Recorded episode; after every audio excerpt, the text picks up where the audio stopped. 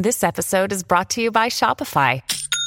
Forget the frustration of picking commerce platforms when you switch your business to Shopify, the global commerce platform that supercharges your selling wherever you sell. With Shopify, you'll harness the same intuitive features, trusted apps, and powerful analytics used by the world's leading brands. Sign up today for your $1 per month trial period at shopify.com slash tech, all lowercase. That's shopify.com slash tech.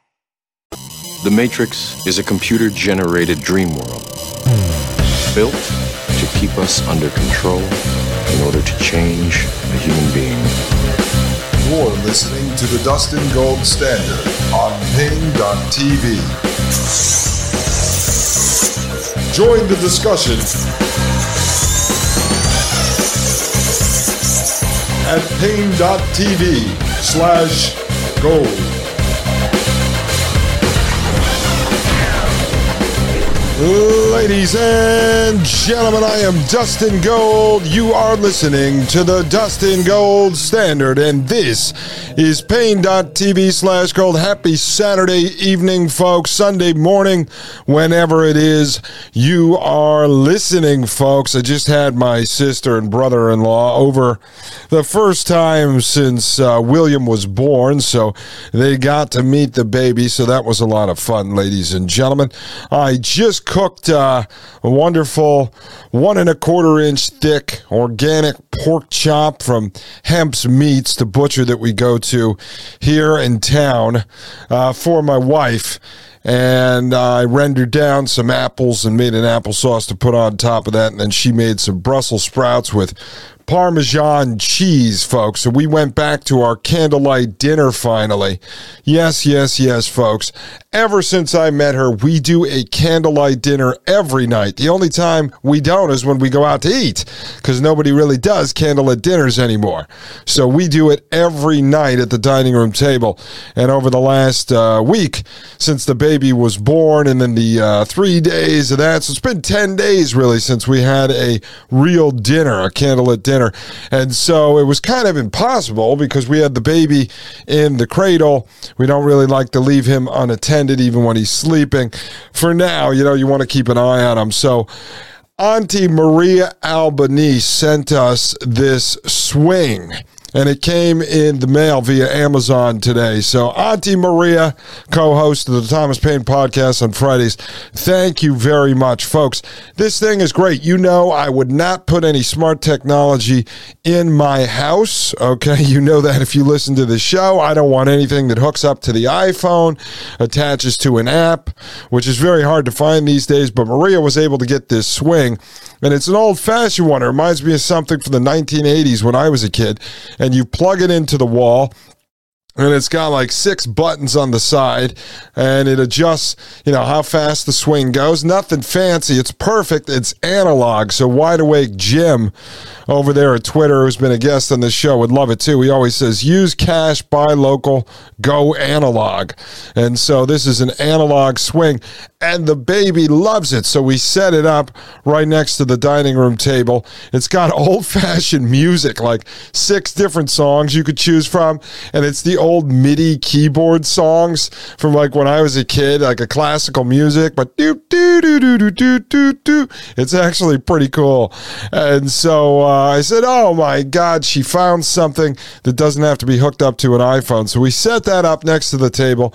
The baby fell asleep right away. And my wife and I got to have a romantic candlelit dinner, which we do every night pretty much. We don't go out to eat that much. Um, if we go out to eat, it's going to be Thai food, Japanese, Korean, something we can't really cook at home. I don't go out to eat for fancy steaks. We do those at home. All the American food we do, all the Polish food she does. She also cooks uh, really good lamb pita wraps. I just did Indian a few days ago that was fantastic. So we don't really go out to eat that much unless it's for some kind of ethnic food that would take too long to cook at home or we don't have those spices in the house. But otherwise, we cook a pretty extravagant meal every night since I met her. So, candlelit dinner. Thank you, Auntie Maria, for making that happen. Folks, I just want to remind you please leave a five star review at Apple Podcasts and a comment over there. It helps us move off the charts. We are back on track. Today was the second largest uh, download, second largest listener day ever in the history of the Dustin Gold Standard. So I really appreciate that. Folks, join us over at paine.tv slash gold. And you know you get the ad-free video version of this podcast as well as the Thomas Paine podcast and access to the Facebook like app and website. It was designed similar to Facebook. Mike Moore did it that way so people wouldn't have a major learning curve. Meet like minded folks over there, join in on the discussion. I'm getting ready over the coming weeks now that I'm settled back in with the baby to start doing a live show there once a week where I can take live call uh, calls from the audience, from you guys, if you're a member at paine.tv slash gold. So check that out. If you join the Hotwire level, you're going to get access to Mike's highest level of intelligence. If you join the basic, you'll get access to the ad free video version of this podcast and the Thomas Paine podcast. And then I'm working on another tier there. I think Mike's going to do that for me, where I'm going to have audio books on all the old technocracy documents, a bunch of old books that have never been turned into audio books. I'm working on recording to create a library of audio content. This way, if you want to listen to these documents uh, in depth and you're driving in the car, you don't have time to read thousands of pages. I'm going to start cataloging all of these. I want them for myself, so I might as well make them premium content over there at paine.tv slash gold. Also, I mentioned yesterday, if you want to register your car out of state because your state is a pain in the butt, like here in the state of Maryland, check out Dirt Legal. The link is in the description below this podcast. All right, folks, I think that's it. We got all that house cleaning out of the way. Uh, I talked to Wide Awake Jim again today. He's got episode three ready to go in the Climate Hustle series.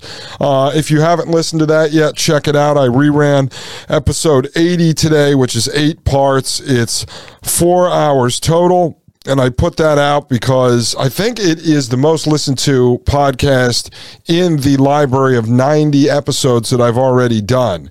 So it's really good. Jim gets into the climate hustle and really proves that it is all fake. The question is, why is it fake? Why did they spend the last 25 years building this climate industry? And that is because, one, they were able to grift and make a lot of money off it along the way. But as I always say, follow the money when it comes to the lower 99%. Follow the control, follow the power when it comes to the top 1%. So they set up an entire industry. Now, let's say directly, uh, there are a million people who make money off of the climate hustle right? People down to a sales guy who sells solar panels to put on your roof. And let's say indirectly, so people that work in factories that produce climate or green economy based products, right? Let's say there's 5 million people. Then take all of the family members that rely on that person's income. So let's say there's four people in the family. All of a sudden you have 20 million people. And these aren't the real numbers. I'm just throwing this out there. Let's say now you have 20 million people that are vested in the success of the climate industry, meaning that those people have to believe that climate change, at least the climate change that the elites put forward, climate change at the hands of CO2 is real, right? And so this makes it easier to implement additional regulations under the climate hustle as they move this thing forward. It makes it easier for them to implement universal basic income, central bank digital currency, carbon credits, carbon credit back CBDC. So that's why they're doing this. So check out episode 80 and episode 88 if you want to get caught up on this. In the third part of the series, Jim is going to start going through uh, International Monetary Fund, Bank of International Settlements, and he's going to work his way through and show how the Bank for International Settlements is behind uh, BlackRock they're behind State Street, they're behind Vanguard, and how they use those companies to then buy a large portion of a public company's shares so they have control. And this is how they put the ESG controls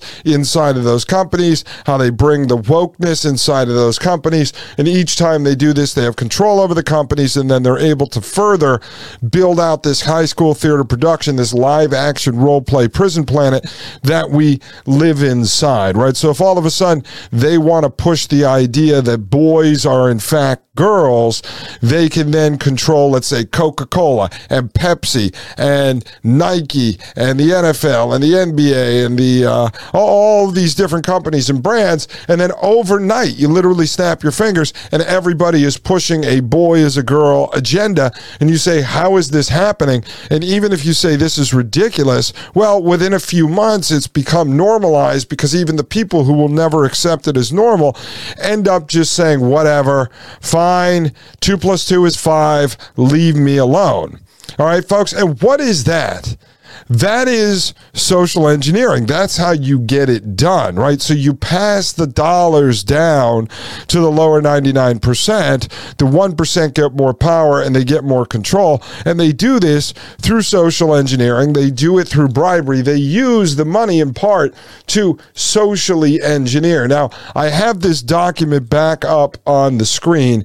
This is from 1937. It's one of the Technocracy Incorporated's magazines. And I just want to remind you this is a uh, article called "What Is Technocracy." Now, this is written throughout many of Technocracy Inc.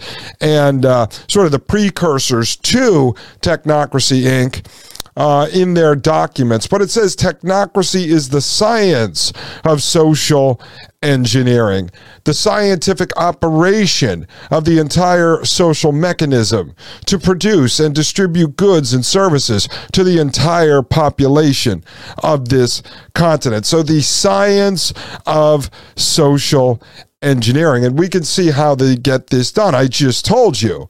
If they push policies out of the Bank for International Settlements, and then they use their big players like BlackRock and Vanguard and State Street to then go control a company through the shares and then taking over board seats. They're able to then push policies like wokeness. And then if all of these companies that are running ads all the time on the radio and TV and the internet start to push a message, it looks like they're all in sync and it's happening all at one time. And eventually you can socially engineer society into those things. Look at the situation that we ended up in, my wife and I, with the birth. Okay, take an ultrasound, for instance. We went 42 weeks and two days into this birth, about two weeks, two days past the expected due date, which is 40 weeks out. And we were able to avoid the ultrasound. Now, I did a bunch of research on this. If you've done it in the past, don't worry, I'm not here to judge you, but we decided against it. Well, if you talk to almost anyone, an ultrasound is basically just accepted as normal. Most people today would assume that they've been doing ultrasounds all the way back to the birth of Christ. Uh, people say, You're not getting an ultrasound? I said, Listen, uh, my mother didn't have an ultrasound with me or my sister. It wasn't commonplace. My wife's mother in Poland didn't have an ultrasound with her. But see, what happens is over the course of a generation, and now these guys are trying to speed up this process, they are able to socially engineer society into believing that the ultrasound is something that has been around for over 2,000 years. It's just normal. It just happens, and most people just do what their doctors tell them. And the doctors maybe not be out to necessarily hurt them, but if the doctor was trained inside the Rockefeller Medical Industrial Complex education system, then they know nothing else than to send the pregnant woman for an ultrasound, even though an ultrasound was really only lo- used in the last 40 years they believe it's been around since the beginning of mankind, right? So that's how you socially engineer. And this is how all the things that we're dealing with today seem to be just normal. People assume they've been around forever. If it is the norm, if it's socially engineered into society, people just accept it. They no longer question it, they don't research it. I just tangled with a relative uh, over the last 48 hours who is the same way. Anything that comes out of the CDC is gospel. And if you question that, you are a dangerous person to them.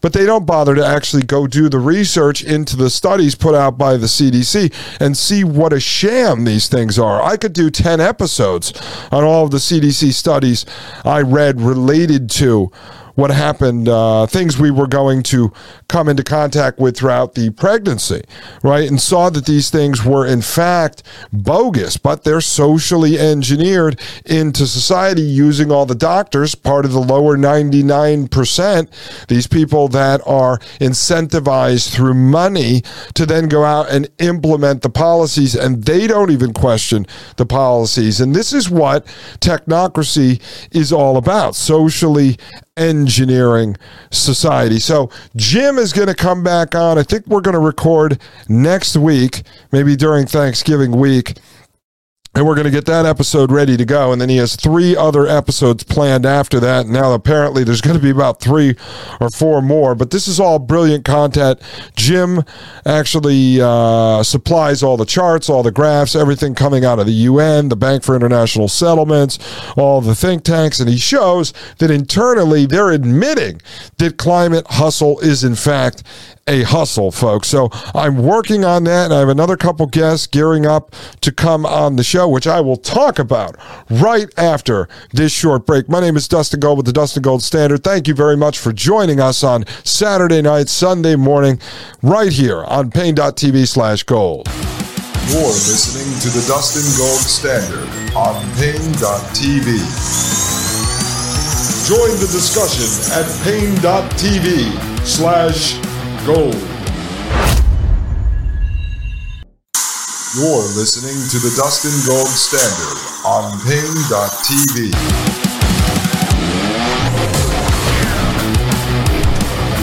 Ladies and gentlemen, welcome back. I am Dustin Gold. You are listening to Paine.tv slash gold, and this is the Dustin Gold Standard.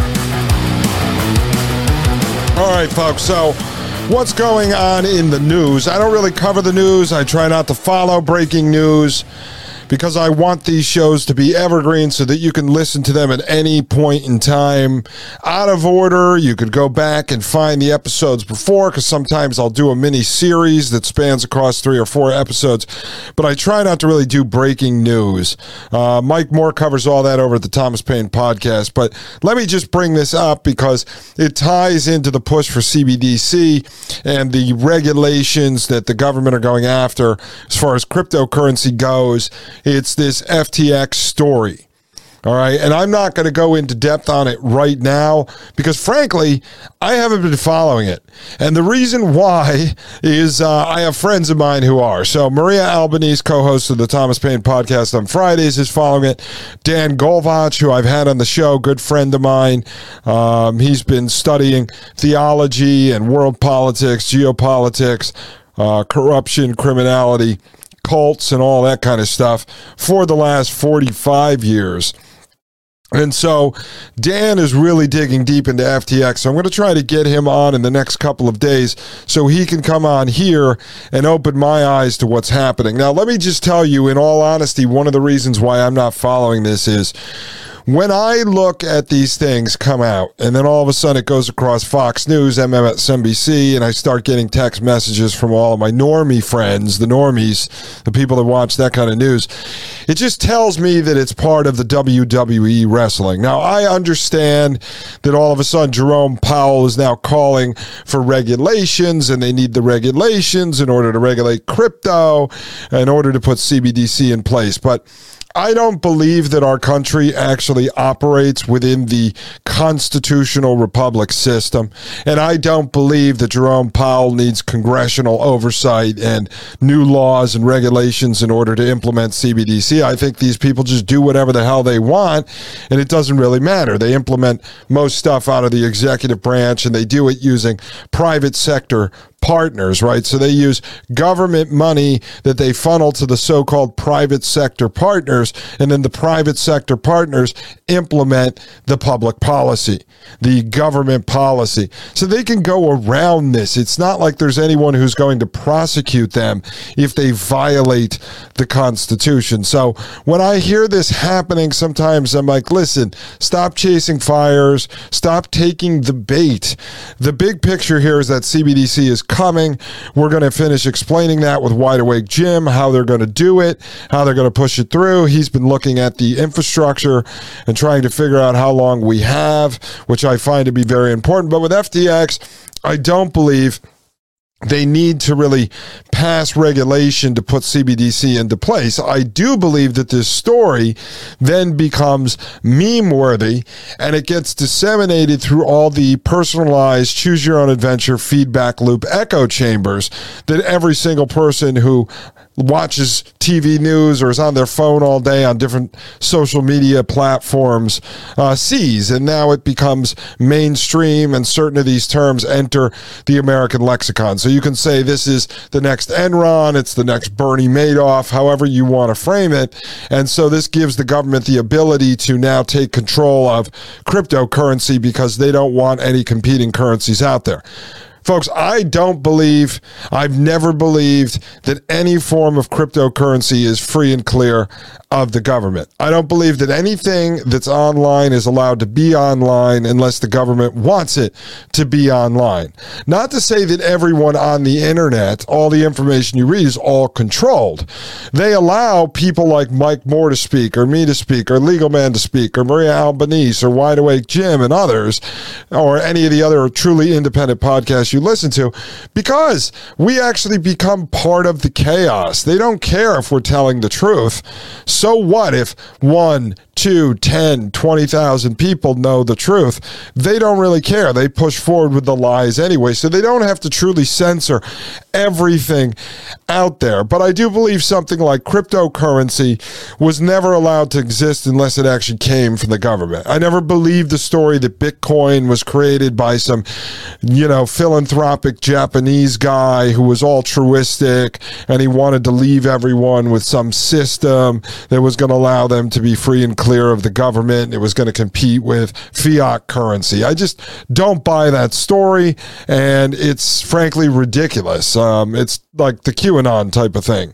So I think this is what it is, and the purpose is to drive it into the mainstream, make people aware of it, get people that are older to cheer on regulating it, and then basically what happens is they can set a narrative to walk people into CBDC. They can set this narrative that there's all these dangerous investments out there. It's similar to the consumer protection advocates over the years, like Ralph Nader, if you remember him, They really work for the big guys, and so they pretend they're protecting the consumer, but in fact, what they're doing is helping regulate the industry to monopolize and centralize control of particular industry sectors and markets. And so that's what I see this as. But I find it to be interesting. I know you guys are probably interested in it. So I'm going to bring Dan Golbach on to go into this because he has been digging deep into this story. He told me tonight he has a little more research to do before he's comfortable talking about it because he doesn't want to end up repeating anything that is not true. But I said, hey, man, you've got 30, 40, 50 hours into researching this.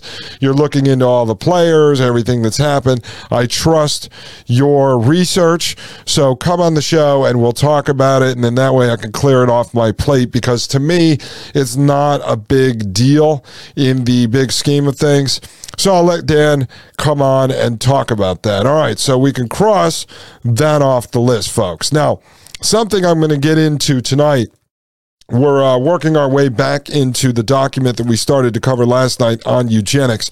So I'm going to kind of tie up some of the connections between some of the players because I had mentioned to you we now have a technocracy, eugenics, which has turned into transhumanism. So we have technocracy, eugenics, and we also have the Federal Reserve System, which was started in 1913 under uh, Woodrow Wilson, the same year that we also implemented the income tax. And so we have this particular banker that Maria Albanese has been looking into connected to Howard Scott. So I'm just going to touch on that tonight and just try to tie together some of the connections. This is an ongoing research project, so I'm covering it here for you in the raw. I like to do that. I like to share with you what we are actually doing here behind the scenes and then give it to you as we're working on it. But I also want to talk a little bit about solutions right now as well. I want to start to always bring us back uh, to solutions, folks. Um, so we'll do that after the break.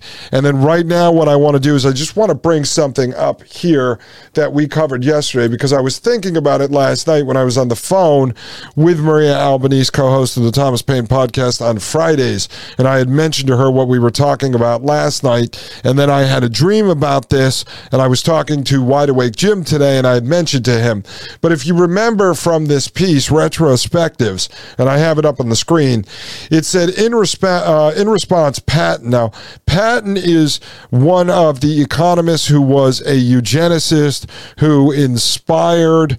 Um, uh, Rexford guy Tugwell, who was the main thinker on FDR's brain trust that came up with the New Deal, which implemented many of the policies, really started to move technocracy into the mainstream, really began to socially engineer society into accepting technocracy without realizing that's exactly what they were doing. So this guy, Patten, helped inspire uh, Tugwell and so it says in response, Patten ultimately argued for the state taking over the task of selecting the fittest, eugenics.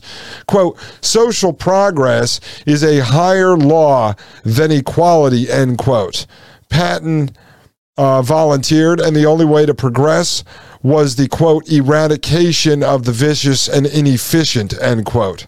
And so let's just look at what he said again because this is very very important. And this is not a standalone statement that was cherry picked if you read a lot of Patten's work this is a running theme. This is also a running theme from technocrats of yesteryear and technocrats of today as well as eugenicists of yesteryear and transhumanists of today. People like Yuval Noah Harari that talks about us like useless humans and hackable animals. We have no soul. We have no free will. Uh, they say this right out in the open. So let's just look at that one more time. It says social progress is a higher law than equality, right? And he wanted to eradicate the vicious and the inefficient, right? The inefficient. And I've told you time and time again that that's what this is about. They view the human as being inefficient. The inefficient of today will become everyone tomorrow, right? So you may deem certain people to be inefficient and other people may deem you to be inefficient. So whoever is in control gets to decide who is inefficient. And if you let the scientists and the engineers be in charge, they will eventually decide that everyone is inefficient because they will say the body is inefficient. The human engine, as the technocrats call it, is inefficient. I explained to you time and time again how the technocrats wrote about us as being highly inefficient. And that's why we've entered a point where they are working to genetically modify the human and at the same time replace us with robots and merge us with artificial intelligence because in their mind we're inefficient. But think about this for someone to say, and they said these things publicly back then. And it's not strange because think about the things that Klaus Schwab or Yuval Noah Harari or Peter Thiel or Jeff Bezos or Elon Musk says publicly. They say the same exact things. Social progress is a higher law than equality. So social progress, right, is a higher law than equality. So instead of us all being equal as humans, these social engineers, the prison planet wardens get to choose uh, what should be higher in this tier, right? Now, you have to ask yourself something. And I brought this up to Maria and I brought it up to Wide Awake Jim. What I think makes these people so dangerous is that they truly believe that they are doing good. I believe that someone like this guy Patten would look in the mirror and believe the things he believed in are good, that it is for the betterment of society, that he believes that the ideas he has will make things equal in his eyes that he will make society a better place. I don't think they look in the mirror and think that they are evil, which is what actually makes them very dangerous. And so I was talking to Wide Awake Jim about Adolf Hitler and Charles Manson and Jeffrey Dahmer. And I said to him, Do you think that these people believed they were good or believed that they were evil? And so, if they believe they were good, that makes them even more dangerous. And so, Maria was talking to me about autism and weaponized autism that Steve Bannon was into perfecting. And so, she said, This guy who runs FTX, Elon Musk, Peter Thiel, Mark Zuckerberg, Jack Dorsey, these types are definitely all on the spectrum of that. And so, she believes they may be manipulated and then they're allowed to run these companies because they are brilliant, but they are manipulated into moving forward with policies that are actually evil, but they've been sort of manipulated into believing that they are good for humanity. And because the way their mind works, they aren't able to reconcile the difference between good or evil. I found it to be a fascinating conversation. And when she comes on the show, hopefully in the next couple of days, we're going to talk about that and we're going to have a deep dive discussion on this. Now, if you have anyone in your family, if you yourself are autistic, I am not judging you. We're not doing that at all. I actually had two business associates that were autistic, fantastic people. They had Asperger's. I worked with them.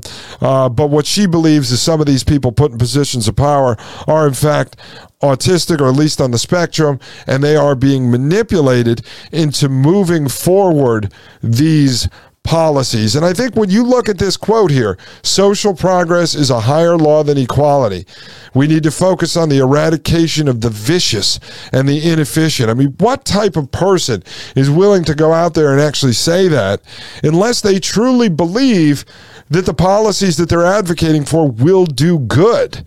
Will do good. Maybe not good for all of humanity, but good for their family, maybe, cementing them into power forever. But you have to be a special type of person to go out and say that stuff. When I look at Yuval Noah Harari, I say, wow, that guy has balls to go out there and call us useless humans and to call us hackable animals and to say we have no spirit, we have no soul, we have no free will. Those days are over. I mean, what type of person believes they could go out in public and say that without getting hit in the head with a baseball bat?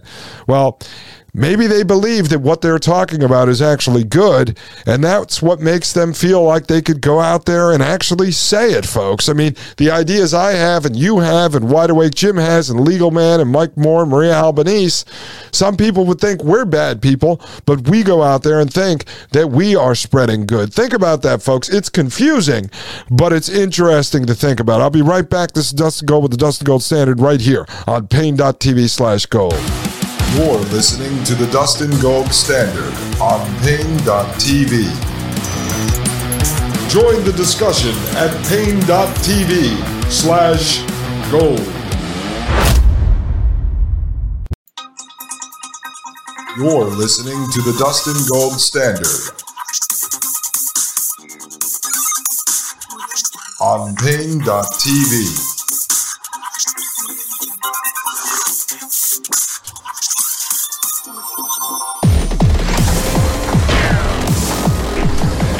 Ladies and gentlemen, I am Dustin Gold. You are listening to the Dustin Gold Standard, and this is Paine.tv slash gold. All right, folks. Yeah, let me just continue with that thought for a moment. So I said to Wide Awake Jim, I mean, let's take Adolf Hitler, just just based on the official narrative. I'm not going into history and breaking this apart, but on the official narrative, do you think that Adolf Hitler thought he was evil? Did he stand in front of a mirror and say, I'm going to do very evil things? Or did he stand in front of the mirror and say, I'm going to save uh, the Germans, I'm going to save the Aryan race, whatever it is? And so in his mind, you know, he thought he was doing good, right? And so he was willing to kill people, willing to exterminate people, willing to run experiments on people, whatever it may be, in order to reach this end, right? So he believed that the uh, end justified the means, right? So maybe he thought he was doing good. I said, uh, Jim brought up Charles Manson. I said, I don't know. I mean, maybe Charles Manson really thought he was Jesus and he was doing good and whatever his twisted mind was saying. Again, I'm talking about the official narrative. We're not breaking this down into, you know, all the real stuff that occurred. But do you think he thought he was good? He said, well, what about Jeffrey Dahmer? I said, now I don't know because Jeffrey Dahmer wasn't really leading a group of people. He wasn't wasn't really leading a cult. You know, he just lured young men to his house, drugged them, killed them, and then ate them. So maybe he looked in the mirror every day saying to himself, uh, I'm an evil dude. I probably have some problems. I don't know, folks. I don't know. It's something interesting to think about, though. But when I see them say social progress is a higher law than equality, it, they must believe there's something good in that the eradication of the vicious and the inefficient. So they want to go out there and just, you know, kill everyone they deem to be criminals you know, outside the norms of society. And then everyone else who just is inefficient at work. Like, so if you have a guy who's not good at stocking shelves at the grocery store, you just bring him out in an alleyway and shoot him in the head. I mean, this is the way these guys thought. And so it's something to think about because if they believe they are good, and they don't believe they are evil, then they're actually more dangerous than you could even imagine, folks. All right, let me talk about solutions real quick because I was texting back and forth with Dan Golvach today on the work he was doing on FTX, and we were talking quickly because Dan gets frustrated sometimes, and he's in his, I think, late 50s. Uh, he's got some health issues and stuff that's been going on for years, and he takes care of himself, and he goes out hiking, and he goes out shooting his guns and everything. Uh, he's very active. He goes out, he plays his uh, guitar, plays his music, he performs at venues uh, for a living. He's always out there doing his thing, ladies and gentlemen, but he was talking about wanting to continue to spread the word. Uh, even if he wakes up a few people, he'd give his life to be able to do that. He wants to warn people like his son. He wants to warn people like my son. He wants to make a difference. And so, I said to him, We've slowly been talking about solutions on the Dustin Gold Standard. I'm working on some solution shows coming up. A friend of mine, Farmer Carol, who we buy a lot of our vegetables from to supplement our own gardens, she's going to come on the show. I just saw her today. So her season, she said, finally wraps up last week of uh, December and then she's going to come on and do a show all about gardening with human um, in line with nature, uh, farming in line with nature, and then she's going to come on in the spring when she has the farm back up and running, and I'm going to do a video walkthrough, and she's going to show us how she had set up her homestead farm, which is going to be quite interesting. These are all part of solutions, but I said to Dan. I'm going to work on a series of solution discussions with Mike Moore, Maria Albanese, hopefully Legal Man, Wide Awake Jim, and hopefully some of you will join in. But there's really only a few things that could be done now. One, you could keep spreading the gospel, right? Keep going out there and talking to people about this stuff. Try to further educate those that are interested in this. Some of the folks that you know that may be willing to be woken up, wake them up to this. Uh, the other thing that's the most important right now is beginning to insulate yourself. So, if we truly believe that CBDC is coming, a carbon credit based CBDC, you have to think seriously about any investments you have today, whether you have money tied up in 401ks, IRAs, uh, stocks, things of that nature, a bunch of money sitting in a checking account or savings account, because that's the stuff that. Um, I think is in danger. Now, I, am not in finance. I'm not in investments. I can't give out advice. Wide Awake Jim, he's in the uh, uh, royalties, the oil and gas royalties business, but he can't technically give out advice on what to do with your money. And there's not one person who's going to be able to tell you what to do because everybody's in a different situation. But I would say the run of the mill financial advisors at Charles Schwab and such probably aren't looking out for your best interest. So you have to start to think about what you're going to do with this money because God forbid the government does seize it or they do tell you they're going to trade it in for CBDC you know, you're going to get 70% of the value back in CBDC or whatever.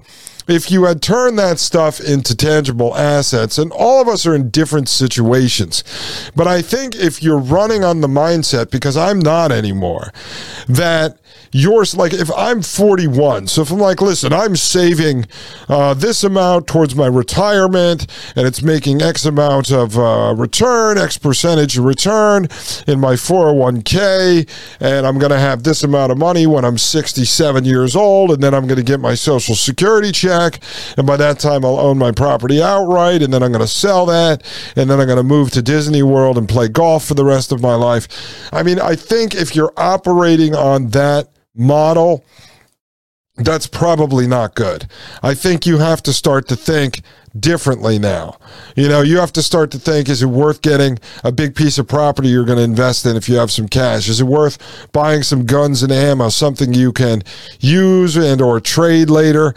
You know, if you bought, uh, if you had a big garage and you bought 10,000 cases of water that are $3.50 today, well, if inflation continues to rise, can you sell those to your neighbors for $6 next year and at least be able to keep up with inflation? Can you get a bunch of goods that you can store and then use to barter with for other goods? Like, so if you're in this organic farmer network that we put ourselves in here, you can barter and trade with people. Farmer Carol does this all the time.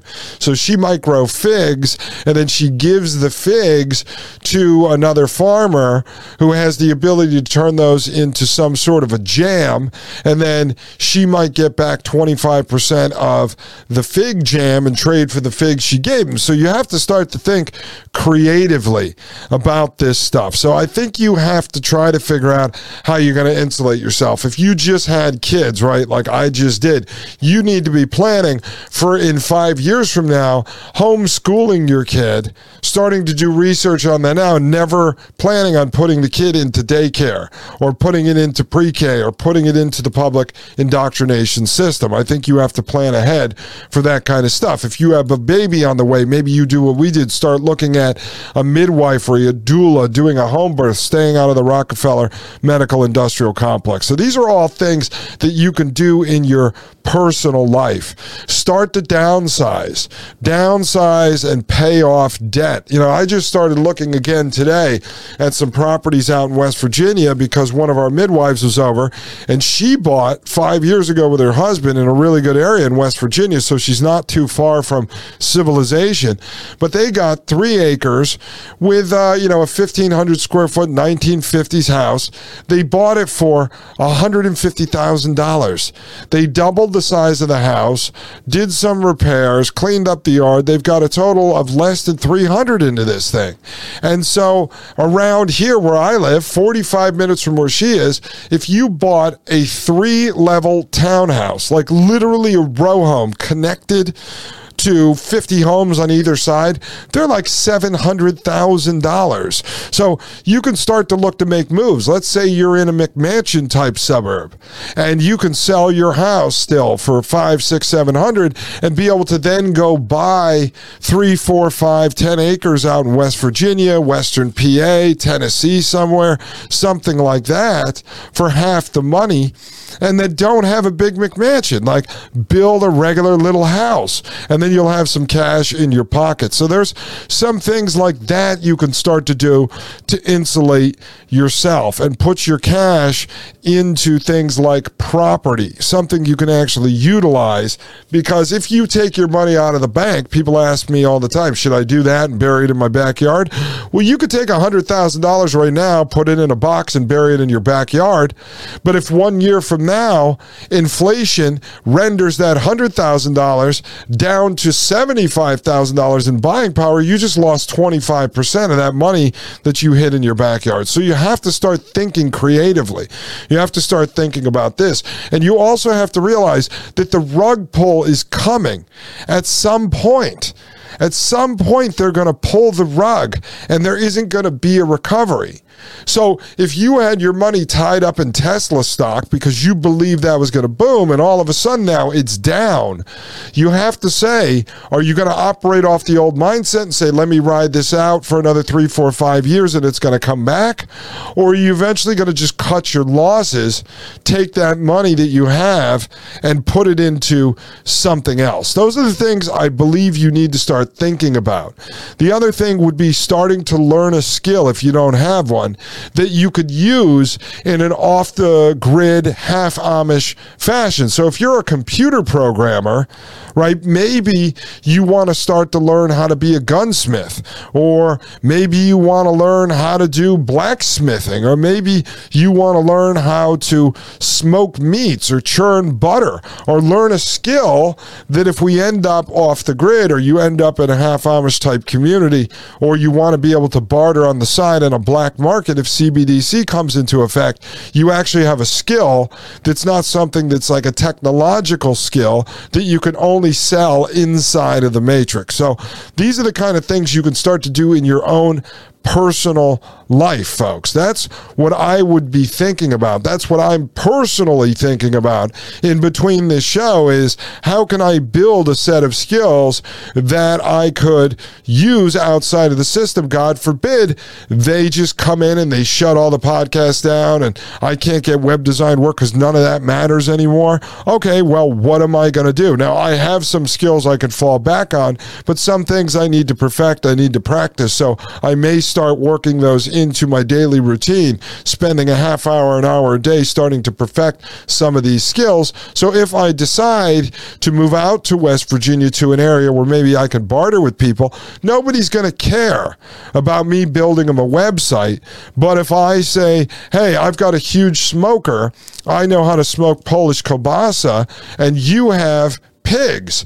So if you give me 500 pounds of pork, I will turn it into 500 pounds of kielbasa and I get to keep 100 pounds of that. You know, things like that that you can actually do in barter. And that kielbasa I get now becomes food for my family. I don't need the cash. I don't need to make money in website work to get those food coupons, those dollars or that CBC CBDC token in order to buy food because I just got my food by trading with somebody, by bartering with somebody. So start to think like that. I know it's difficult and sometimes it feels disheartening because you're starting to admit defeat, but it's not really defeat. Start to think about this is actually true freedom. Ladies and gentlemen, I'll be right back. This Dustin Gold with the Dustin Gold Standard right here on Paine.tv slash gold. You're listening to the Dustin Gold Standard on Paine.tv. Join the discussion at Paine.tv slash gold.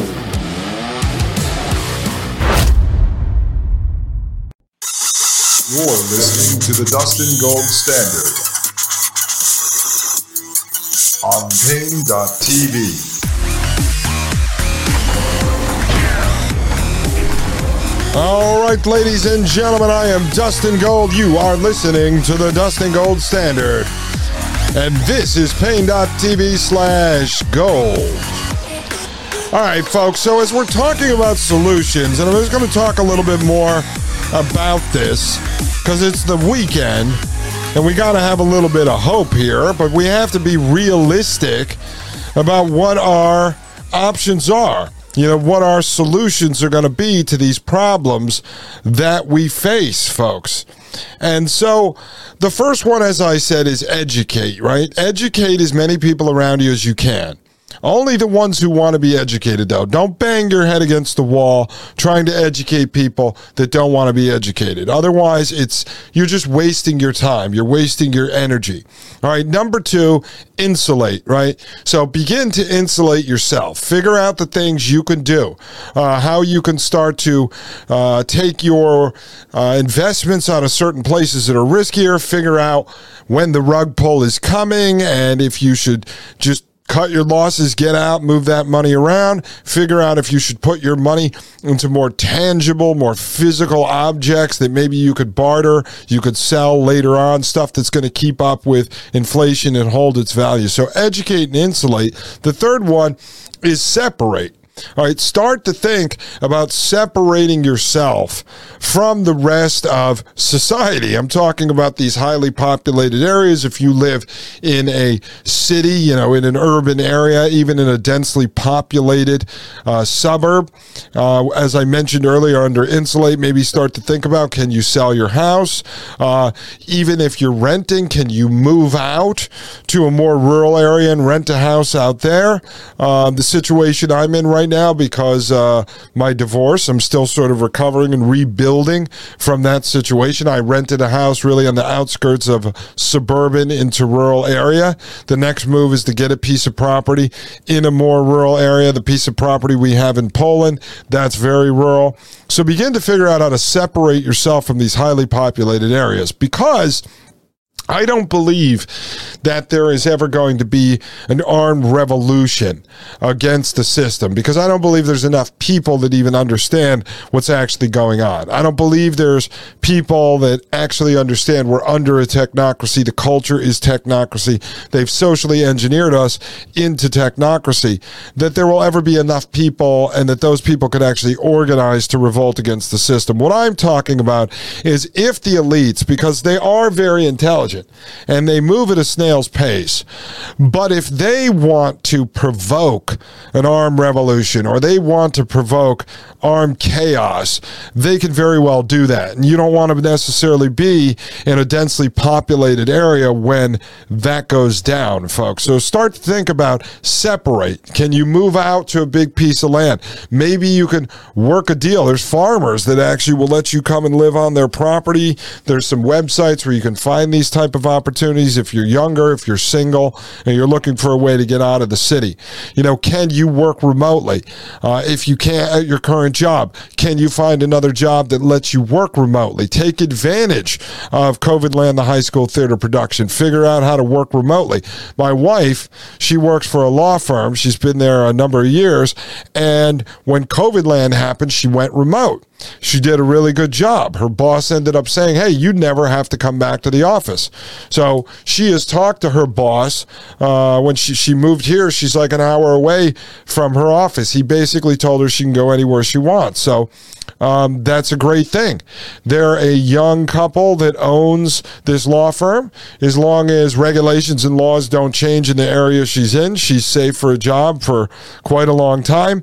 When I decided what I was going to do coming out of the divorce, I had always worked for myself, but I decided when I moved here that I wasn't going to start a business that started building a customer base in this area. I wanted to do something that allowed me to be remote and I could go anywhere in the world and do my job. So, for instance, if this podcast is successful, then I could be in Poland. I can be anywhere and do the podcast. I don't have to be locked into one area because I don't have a physical office or I don't have customers I have to meet with with within a 50 mile radius.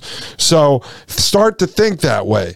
Can you use your skills and start a consulting business that you can operate online or something like that? Something where you can separate yourself from these highly densely populated areas. So educate, insulate, separate. And number four is congregate, right? So one of the things I'm going to have a series of conversations about is the possibility, and I'm not saying let's do this tomorrow. Some of you actually already emailed me and told me you'd be interested, but at some point there would have to be someone who wants to take charge of a project like this. But congregate would be instead of you or me or any of us going out and buying 3, 4, 10, 20, 50 acres out in the middle of West Virginia and trying to set up a homestead all by ourselves. Some people can't do that. You know, I've talked to friends of the show that just say, I'm 65 years old. I can't go be a farmer right now. I don't want to learn farming. I would love to live in that type of community. I'd love to buy food from the farmers, but I can't be a farmer. I'm not going to go learn how to do that at 65 years old. So there are ideas about congregating and setting up sort of a breakaway civilization. I call it a half Amish community.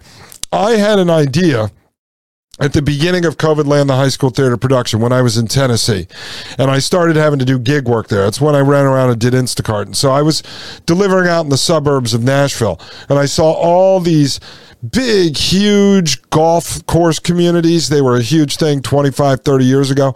Well, I started doing research on them and found out that they started dying off the last 10 years. And they've been having trouble keeping them up because young people or younger people move into those subdivisions and then they refuse to pay the HOA fees, the homeowners association fees on the golf courses. And so the golf courses end up getting run down.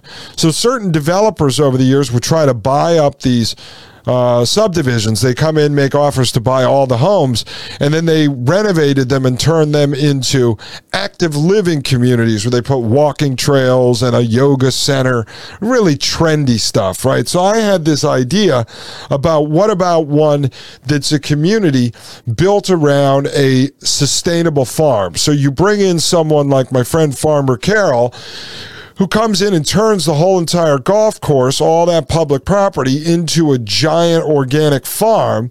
And then everyone who buys, let's say there's 200 houses in this subdivision, and everyone who buys a house ends up owning a piece of the farm and then they would get a share of all the vegetables, the fruits, the uh, meat that comes off of that farm. If they didn't want it, they could basically push it back into the community pot and make some money off of it.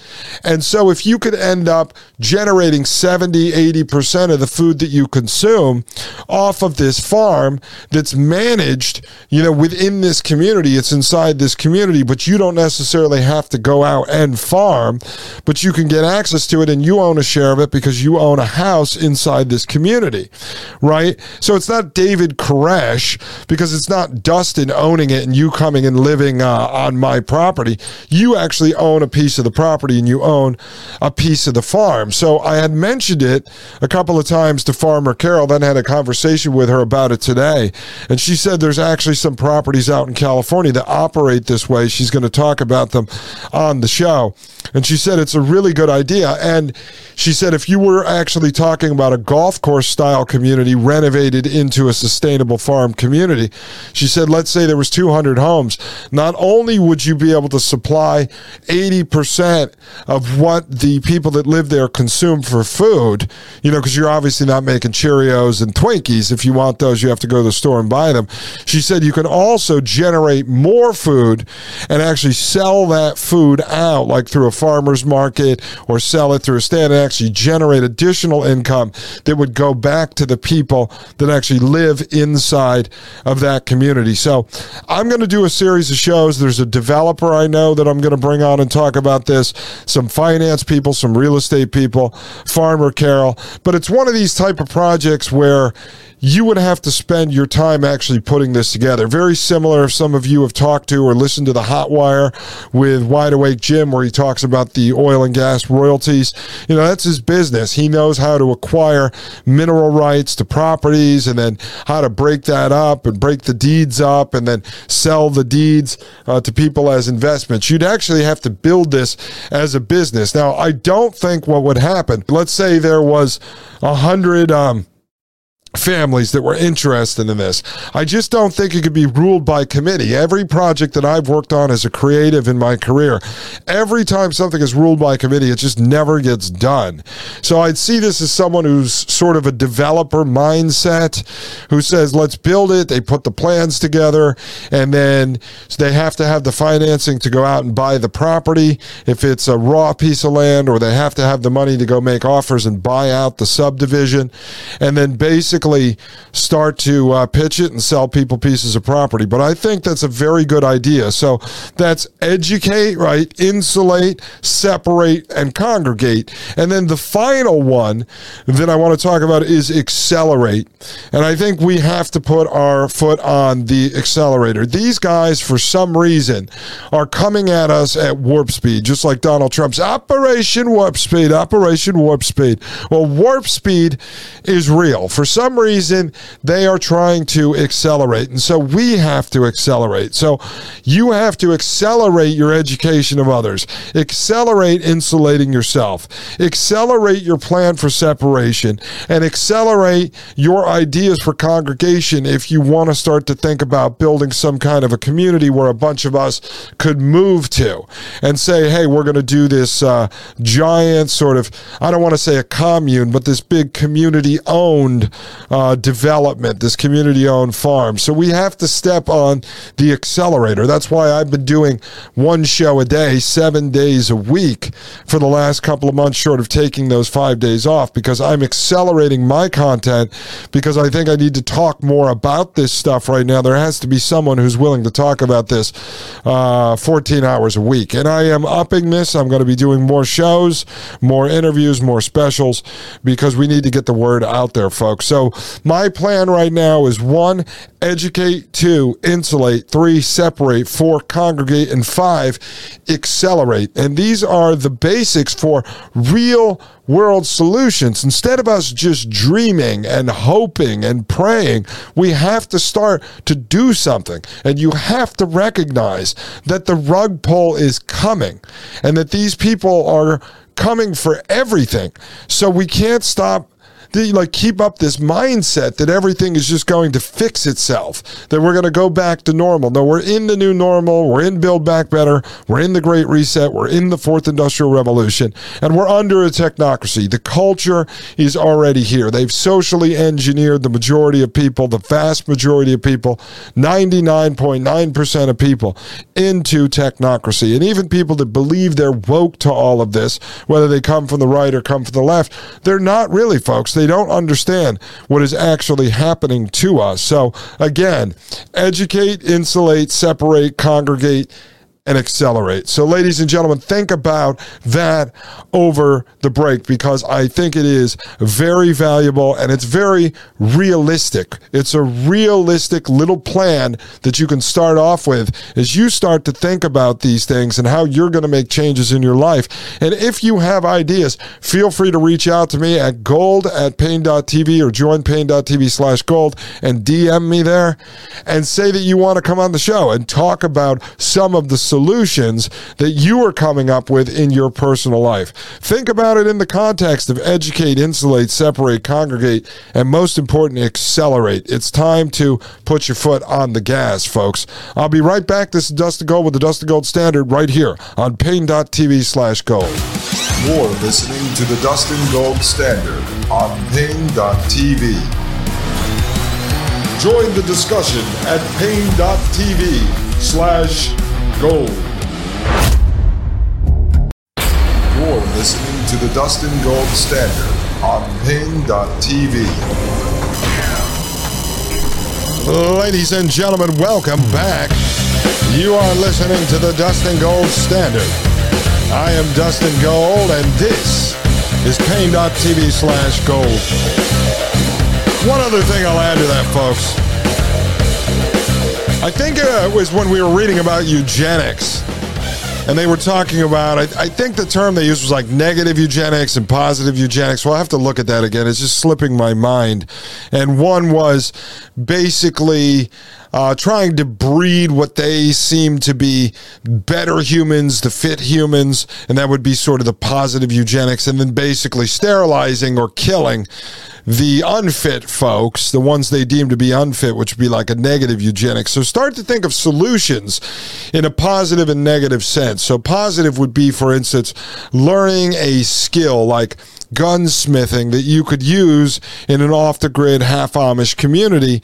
And then think about the negative is the stuff you could start to remove from your life, the things you could start to get rid of that you don't need that feed the technocracy, like Amazon ring cameras, Fitbits, iWatches uh, 10 uh, smart TVs in your house, the BMW payment, stuff like that. Start to think about the things you can eliminate, all the money you'd be able to save, and all the smart tech you're not inviting into your life that's helping build the AI and helping build the technocracy, as Elon Musk and others in that world will admit to. That every interaction we have with the Internet of Things, the Internet of Bodies, smart technology, we are actually helping them build the super intelligent you know, artificial intelligence. So think about it in those terms. Start to make lists of things you can actually remove. I've talked about various smart objects and how these guys sell you perceived convenience, but you're actually trading your own freedom, liberty, and human autonomy for these things. So really think about that stuff, folks. You say to yourself, I'm driving around in a brand new car. It's got a GPS built into it, computers. I'm tied to having to bring it to the dealership to get tuned tuned up. Um, they're tracking me everywhere I go. And you say, listen, if I got rid of this new car and I bought an older car in really good shape from one owner, maybe an old person that owned it, and they only put 30,000 miles on the thing over 10 years, they're out there, folks. And you say, I bought that in cash for five, ten, fifteen thousand dollars even and then I don't have this car payment, I don't have that debt, and I'm not tied to these uh, folks. I can take this and go register it through Dirt Legal or something in South Dakota, and I'm pretty much off the grid with my car. Those are the things you could think about. These are real solutions. There's no other solutions than these real ones, okay? Because any fiction that you have running through your head that there's going to be a massive January 6th and that we're going to overthrow, you know, the Washington, D.C. politician WWE wrestler puppets and somehow restore America, which nobody even knows what that means. We focused on that over the last 10 episodes on the show. We are not America from the founding. So you'd have to actually sit there and say, well, I want to restore it back to 1950. Okay, so you want the New Deal in place because that was in place. You want the Social Security number in place because that was in place. Or we want to bring it back to 1920. Okay, so you want the Federal Reserve in place? All right, well, Dustin, we want to bring it back to 1900. Okay, well, you had civil war before that centralizing power. So you have to be realistic about what you're trying to restore. And going to Washington on horseback with pitchforks, shovels, and shotguns really isn't going to accomplish anything because no one has a plan. Like, if we can't come up with a plan together on how to get 100 families to figure out how we can throw in 100, 200, $100,000 each and build a half Amish community with this sustainable farm. Everyone owns a slice of property in this development. And then maybe on the other side of the development, there's a big shared work center with internet. And that's where we go live inside the matrix and do our work to make our CBDC tokens or our food coupons or fiat money. If we can't come up with that, and figure out how to build that with 100 families, how the hell do you think you're going to overthrow a country of 370 million people and restore it back to something that you can't even define? You don't even know what it looks like because if you really wanted to restore it, thousands upon thousands of laws and regulations and institutions and uh, cultural changes and everything would just have to be eliminated. You'd only be able to do that by going back in a time machine. There's no way to do it. The only way to go back in a time machine is to actually break away from the rest of this system and to build your own community. Now, yes, you're still going to have to deal with federal laws and state laws and local laws because you're not living outside the country, but you can build a system that allows you a lot more security in your day to day life you can do that. You know, we could build an old schoolhouse there, and all the kids in that community could be homeschooled, you know, and don't have to be part of the public education system. These are real solutions. But again, if you can't do that, you're not going to organize an armed revolution and go into Washington, D.C., and that wouldn't even do you any good because you'd also have to go and take out Huntsville, Alabama. You'd have to take out Silicon Valley. You'd have to take out Hollywood. I mean, there's so many major institutions that have changed the culture in this country that even if you did that, it would actually not accomplish anything. So I think it's a waste of time to talk about stuff like that. And there's people out there who want to provoke podcast hosts, researchers, independent journalists into talking about that stuff, which is only going to get them in trouble. It's only going to make the government come knock on their door. And in the end, it's not worth that trouble because it actually won't accomplish anything. If you can't get people to do what Wide Awake Jim has been saying, which is take your money out of these big uh, federal government attached banks and move them into the last of the small private banks and get out of these FDIC back connected banks. If you can't get people to do that, you're not going to get people to uh, lay down their uh, blood, you know, to go charge into Washington, D.C. And now that we're talking about banks, let me segue into this, folks, because I'm going to move away from solutions. We have to get back to the history of eugenics, and we're going to talk about this over the next couple of episodes. I just want to introduce you to a character tonight. Maria Albanese is doing some work on this gentleman, because what we're starting to see here, folks, and what I'm starting to see as I lay this out, it's kind of like uh, doing a, a, floor plan, and you have several pieces of tracing paper. And so you draw the floor plan, and then uh, you draw sort of the outline of the room or the house. And then you want to overlay uh, a piece of tracing paper that shows where you're putting all the furniture. And then you overlay on top of that where you're putting, I don't know, your smart TVs. And then you keep building layer after layer after layer. And so I'm starting to see this overlap of the origins of technocracy, the origins of eugenics, uh, coming together with Franklin Roosevelt, uh, his brain trust that developed developed the New Deal. And then we've got the Federal Reserve, quite interesting, started in 1913. At the time that was going on, eugenics was there. The early ideas of technocracy were beginning to form. And so I'm seeing the Fed and transhumanism or eugenics and technocracy all kind of coming together. And behind each of these was also socialism, communism, progressivism, Marxism, eventually fascism. And so then we see these elements of technocracy being introduced under the New Deal. The New Deal comes from what? The problem of the Great Depression. Where did the problem of the Great Depression come on? In part from the Federal Reserve raising interest rates to try to lower the price of stocks, right? We're part of the reason why the Great Depression happened. So you had the Federal Reserve orchestrating the Great Depression, which then led to the introduction of the New Deal, which had all of these elements of technocracy embedded inside of it. And both the New Deal and technocracy were formed under Columbia University. See, all this stuff ties together. And then we have these characters like uh, Rexford Guy Tugwell. We have uh, Thorstein Veblen, Howard Scott, Scott Nearing, uh, Simon Patten. And then this guy right here, Frank Vanderlip. So let me just introduce you to him. This is Frank Vanderlip. And his full name, Frank Arthur Vanderlip Sr., and he was born in 1917. Uh, I'm sorry, November 17th, 1864, and he died on June 30th, 1937.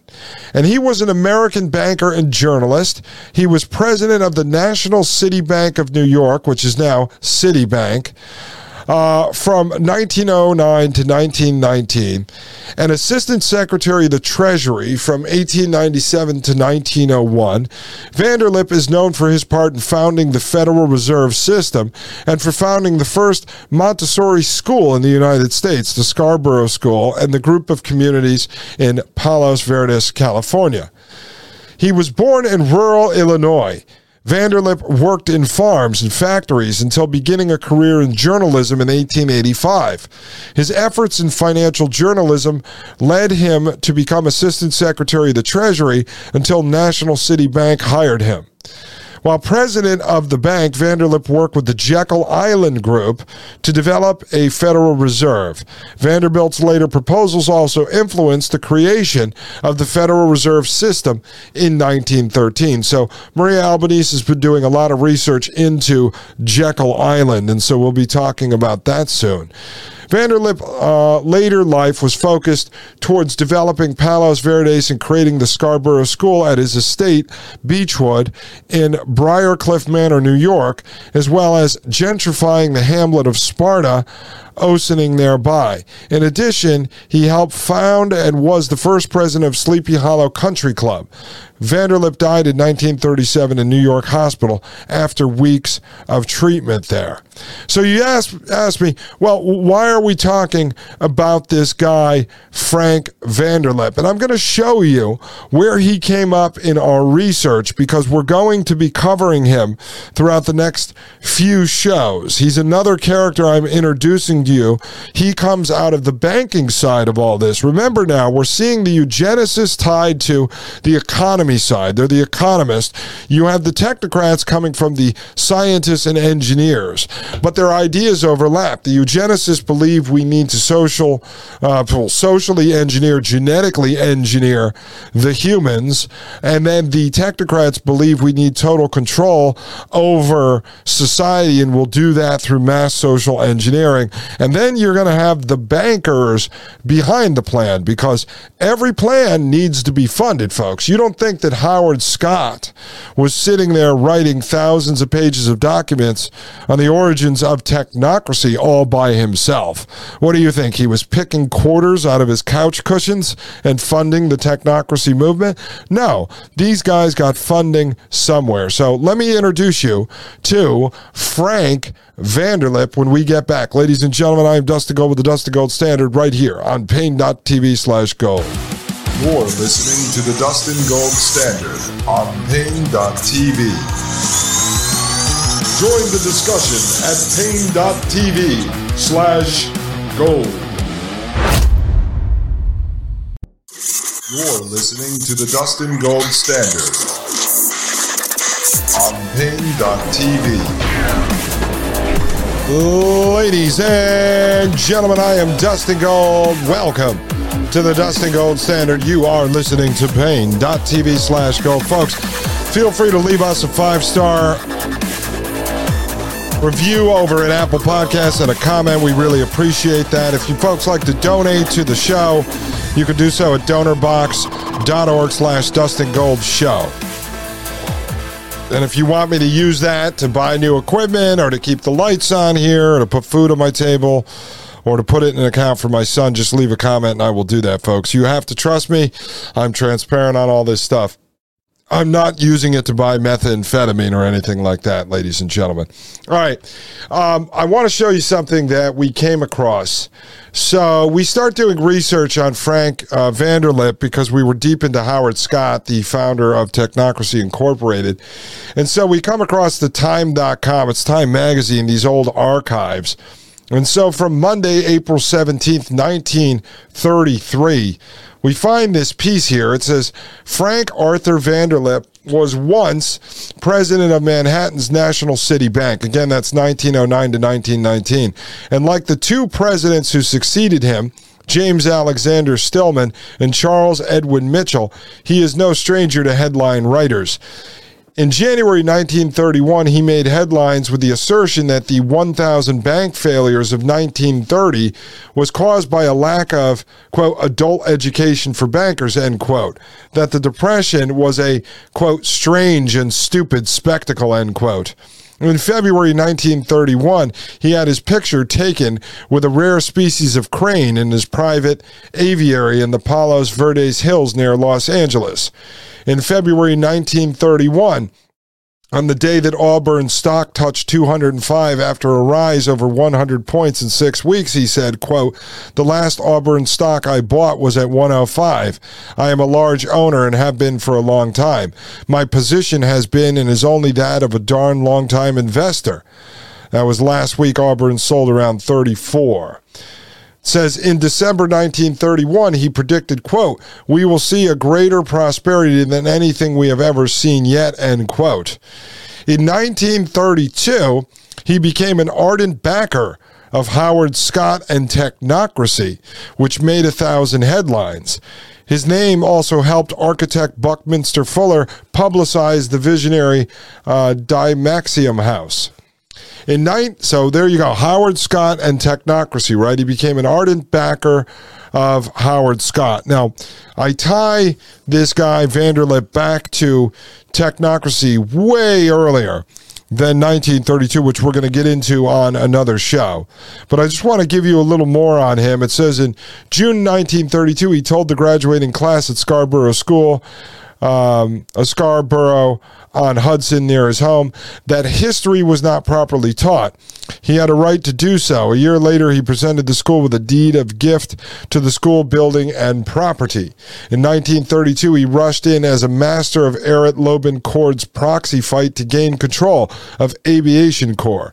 You know, so this guy has done all types of things, right? So we go further into the Time archive and we pull up an earlier article and this is from Monday, December 26th, 1932. And what we find here, folks, is uh, let me see. It says just when the country was most despairing of being run by an engineer in the White House, there emerged in New York a movement, a new ism, to have the country run by all its 300,000 engineers and technical experts. Technocracy was the new ism's name, and its proponents styled themselves technocrats headquartered at Columbia University. They announced that employing three dozen unemployed engineers, architects, and draftsmen, they were conducting an, quote, energy survey of America, end quote. I taught you about that. That's when they went out and figured out how much energy it takes to basically produce everything in the entire country, all the goods, all the services. Startling was their array of statements about technological unemployment, mankind's machines destroying mankind's chance to earn a living, quote, under the present price system, end quote. As preliminary fireworks, they expounded such statistics as these. Now remember, Technocracy Inc. at the time was talking about ending the price system. The price system is capitalism, all right? And they want to replace it with an energy certificate system. And so, for those of you who missed the discussions on this, I'll just sum it up for you. They went out and they figured out how much energy it takes to produce all the goods and services in. They wanted to basically create the technate which is a new country going from the panama canal all the way up to the north pole essentially. And so then they were going to take all that energy and then equally divide it up. So each person between the age of 25 and 45, they would call the working age, was going to get, say, 20,000 energy certificates. It would be equal. Everyone gets the same thing. People over 45 get a little bit less, people under 25 get less, but everyone pretty much gets this equal allotment. So instead of spending cash, you're trading in energy certificates, the amount of energy you're consuming consuming, which later has become carbon credits, which will be part of the central bank digital currency. And so this guy, Howard Scott and Technocracy Incorporated, are out there talking against the price system, against capitalism. But who is one of their most ardent supporters? It's Frank Vanderlip, who helped create the Federal Reserve System. He's a banker. So the bankers are behind the idea of ending capitalism, although you will have propagandists, generally from the left in the last 30 years in this country, telling you that the bankers are the evil capitalists, when in fact the bankers, the biggest bankers ever, the people behind the Federal Reserve here in this country, were actually behind the ideas of technocracy, the science of social engineering, the total control, the systematic control of the production of goods and services and the distribution of such. Also tied into the eugenics movement, which was the engineering of humans, basically creating these super breed humans and then erasing the unfit humans, eliminating them from the gene pool. So the bankers now you have showing up behind this, but you can find bankers behind almost every major movement in the history of our entire country if not every one. You would have bankers, let's just say in the categories we're talking about, you can show the bankers behind socialism, communism, Marxism, progressivism, fascism, conservatism, liberalism. You can find the bankers behind all of the isms. So it is a WWE wrestling match, but I told you the top 1% are interested in power and control. So follow the power and control. If you want to follow the money, you can then see how they get the whole system to run, how they socially engineer people into adopting the system, actually helping build the system of total control. They do that through bribery, all the way down to what we'd call a paycheck. And that's how they get the regular folks, get us to be part of actually helping them build the system. So let's just look at this list of four things. It said total capacity of U.S. industrial equipment is 1 billion horsepower, which does the work of 10 billion men or five times the Earth's total population.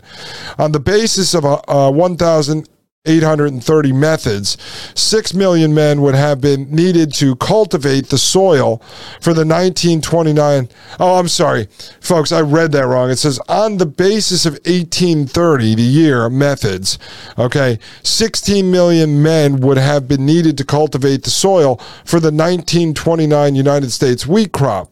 With the best existing equipment, 4,000 men could have planted the whole crop. If every structure on Manhattan Island were destroyed and the entire community rebuilt with the latest inventions, the reconstruction would pay for itself in 20 years. A new machine for making light bulbs produces 442 bulbs a minute, replaces 10,000 men. Such statistics are not new. The late Thorstein Veblen, all right, we've talked about him before. He helped inspire Howard Scott and Rexford Guy Tugwell who was the man behind FDR's brain trust that created the New Deal. So the late Thorstein Veblen recited similarly as early as 1921 when he published The Engineers and the Price System Economist. Stuart Chase, Veblen's friend, has been writing similarly since. But last summer, a tall, middle aged man named Howard Scott with a wide brimmed hat and a prodigiously rapid, sharp agile tongue was being received and handed around by alert tycoons, notably banker Frank Arthur Vanderlip. From one drawing room and dinner to another, he moved everywhere, causing gasps of amazement, scowls of worry, questions of deep and inquiring respect. So now you have Vanderlip here, who's actually bringing Howard Scott around and introducing him to folks. And so I found more information actually backing this up that we're going to get into again in future shows. But I wanted to use tonight because it's Saturday to introduce you to Frank Vanderlip. All right. And so if you go back to the Wikipedia page, you can go through his entire career. He was highly influential, involved with a lot of different projects, the most important of which, and I'm going to read this to you because I think you need to understand. Uh, um, what this guy was doing here. It says when the stock market and the financial system collapsed in the panic of 1907, Vanderlip worked closely with other stable bankers, led by J.P. Morgan, to stop the depositors' run on banks that was leading to economic disaster. So, what's that doing? The panic comes, you and I run down to the bank to try to get our money out, and this guy's trying to stop us from getting our money. As part of an international economic relief response for the Panic of 1907, Vanderlip allied with top Japanese business leaders, hoping they could work together to stabilize the U.S. economy by increasing business and financial relations between their nations. He hoped this would also improve political relations between the U.S. and Japan.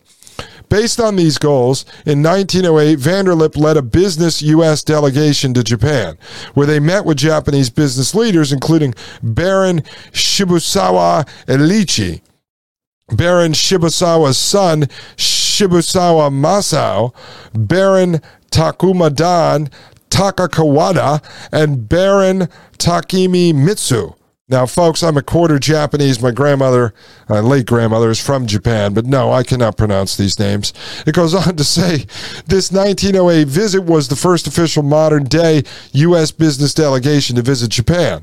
The 1908 photo to the right uh, presents Vanderlip during the 1908 visit, so there's a photo of him. It says the panic of 1907 had a deep effect on the thinking of Vanderlip and others who were involved. In November 10, uh, November, I'm sorry, November 1910, at the invitation of Senator Nelson Aldrich, Vanderlip joined a small group of leading bankers on a train to Jekyll Island, Georgia, which later became known as the Jekyll Island Group. The bankers formulated the outline to a plan that laid the groundwork for the drafting of the eventual Federal Reserve Act.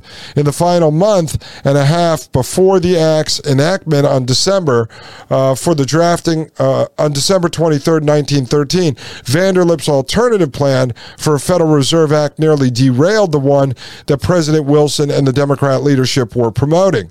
Several of Vanderlip's ideas were incorporated into the final Federal Reserve Act. So we're going to actually start to go through some of this stuff in future shows because it's very important. This guy Vanderlip, who then becomes sort of this uh, money guy behind technocracy, was in the founding of the Federal Reserve at the same time eugenics and everything else was building out of the movement of economists. Goes on to say after the Federal Reserve Act allowed national banks worth more than $1 million to be involved in the international market, Vanderlip and his vice president at National City Bank, Roger Leslie Farnham, plotted the takeover of the Bank of the Republic of Haiti through the United States occupation of Haiti, with initial plans beginning in 1909. Vanderlip wrote to chairman of National City Bank, James Stillman, in 1910, quote, In the future, this stock will give us a foothold in Haiti, and I think we will perhaps later undertake the reorganization of the government's currency system, which I believe I see my way clear to do with the practicality, no monetary risk. Uh, to do with practically no monetary risk. During the Teapot Dome scandal hearings in 1924, Vanderlip testified about what he believed to be a scandal during the administration of President Warren G. Harding. Because he spoke out vigorously in defense of the public's right to know about various issues, Vanderlip was forced to resign from the boards of directors of almost 40 companies. He subsequently led a uh, quieter life at his homes in New York and California. After two weeks hospitalization in New York Hospital, Vanderlip died there on June 30th, 1937, at age 72. So, anyway, you can see this guy is involved in some pretty dirty stuff there, taking over Haiti, wanted to take over the monetary system. So this guy is going to turn out to be very instrumental in our research into technocracy and into eugenics. So this is how we're going to start to bring the banks into this, folks. Federal Reserve, major change in this country, 1913. It has not gone away since. You know, they created an entire uh, money system that just drives us into debt and piles debt on top of our children. Frankly, in my eyes, it means absolutely nothing. But because the majority of people have faith in the system, then the debt on my child, on your child, on our future great, great, great, great children is real because reality is only perception. And if people perceive that to be the reality, that is the reality. So they've created debt slaves out of all of us. That's just one tiny part in this entire system, but they're going to start to offer us alternatives to get out of it. And part of it is going to be universal basic income. It's going to be central bank digital currency. All this stuff ties together, folks. It's unraveling the real history of our country, the history that no one knows, nor do they want to talk about because it bursts their bubble, it bursts their worldview, it bursts their normalcy bias, and that is very painful. But right here on the Dustin Gold Standard, I've said it before this is not the red pill, this is not the blue pill, this is not the black pill, this is not the white pill. This is the gold pill. It is understanding the truth and then beginning to change your life. And to go through now this list I presented for the first time tonight to educate, insulate, separate, congregate, and accelerate in the solutions that you are going to put together in your life to be able to live one foot outside of this hellhole we call the prison planet matrix. I'll be right back. This is Dustin Gold with the Dustin Gold Standard right here on Paine.tv slash gold. You're listening to the Dustin Gold Standard on Paine.tv. Join the discussion at Paine.tv slash gold. You're listening to the Dustin Gold Standard on Paine.tv. Ladies and gentlemen, I am Dustin Gold. Welcome back to the Dustin Gold Standard. You are listening to Paine.tv slash gold. All right, folks, so remember too, one of the tools that these guys use over and over and over again to socially engineer us is problem reaction solution, right? They create a problem, uh, let's say, pick anything, say the Great Depression. They create the problem, they provoke the reaction. Save us, save us. That's usually the reaction for everything. Save us, save us, protect us from ourselves. And then the solution is more regulation. So, Great Depression, save us, save us. Then we bring in the New Deal right? Panic of 1907. Save us, save us. They bring in the Federal Reserve. You see how they do this? So it's always this solution that then actually ends up creating more problems. And then they have, so it's like a gremlin, folks, a gremlin. You pour water on it and it multiplies. So they create the problem, provoke the reaction, and then offer the solution. And it's usually more than one solution. And then each of the solutions creates a hundred new problems. And then they can provoke those reactions and then offer more solutions. Just like look at COVID land, the high school theater production. Think of all the reactions and then think of all the solutions they offer and then think of all the problems that those solutions create. You can't even do it. It would take you a hundred years to sit there and just dissect one thing like COVID land, the high school theater production, and try to figure out the problem, reaction, solution loops that they create with just one of these, one of these problems. But the big solution is transhumanism. The big solution is technocracy. Those are the answers. Humans are inefficient. Society is inefficient. Let us control society. Let us control humans. And that's the fourth industrial revolution, the merger of the physical, biological, and digital. We've gone over that many times in this show. All right. I am back here at the document that we started to review yesterday. I want to get a little more of this in today. I'm going to cover it tomorrow. If I have time now, I just realized I have to pick up my mother in law. She's flying in from Poland, folks, and she's arriving tomorrow in the afternoon. So I have to pick her up at the airport. She's coming here for three months to help out with the baby and to allow me to keep working on this show. So she's going to be taking over my job. My wife and I do about 50 50 on the cooking, cleaning, and stuff like that. But my wife's uh, mother said, Hey, I'll come over there and help. And this way you can work on the show and I can hang out with the grandkid. So that's going to be a lot of fun. So I have to pick her up. But if I have time, I'm going to finish up Birth Without Violence in one episode and then try to finish this document. So, for those of you in the audio only audience, up on the screen, I have retrospectives Eugenics and Economics in the Progressive Era by Thomas C. Leonard.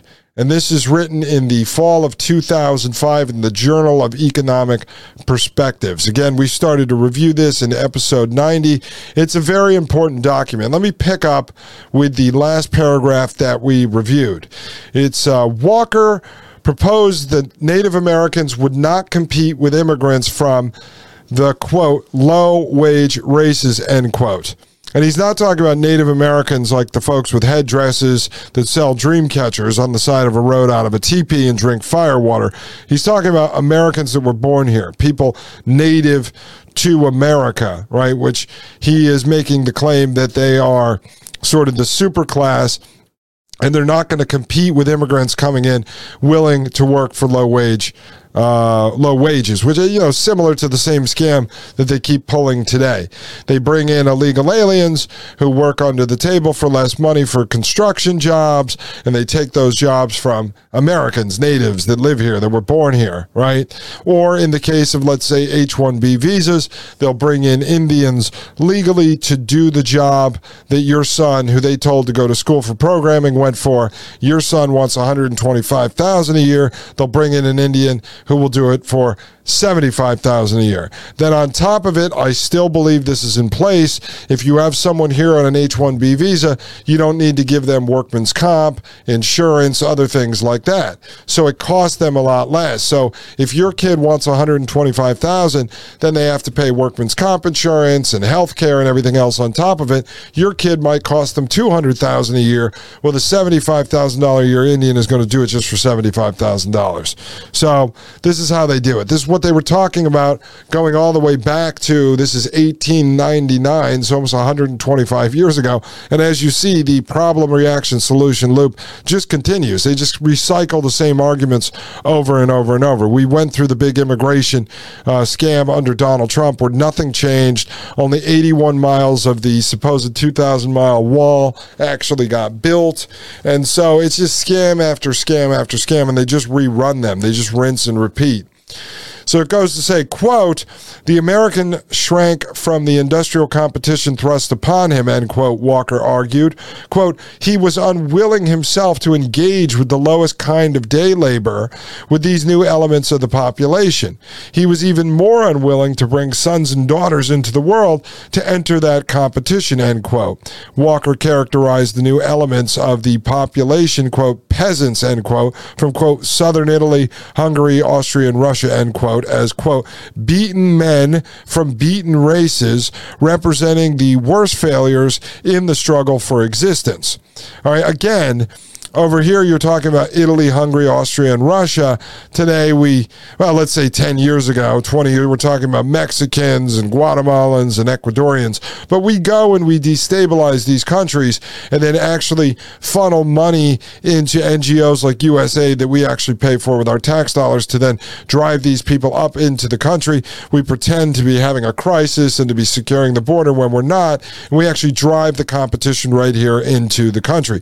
The same is what's really going on in Russia, Ukraine, as we are destabilizing that area and then forcing these poverty stricken Ukrainians into places like Poland and then utilizing them to destroy the culture in Poland, create resentment, create competition in Poland that was completely unnecessary. But the idea is to destabilize Poland. And so now the United States is over in Poland building an army base and trying to provoke Poland into war. And the Polish politicians are as corrupt as every other politician, and they're gladly on board because they're being paid off by the wonderful United States.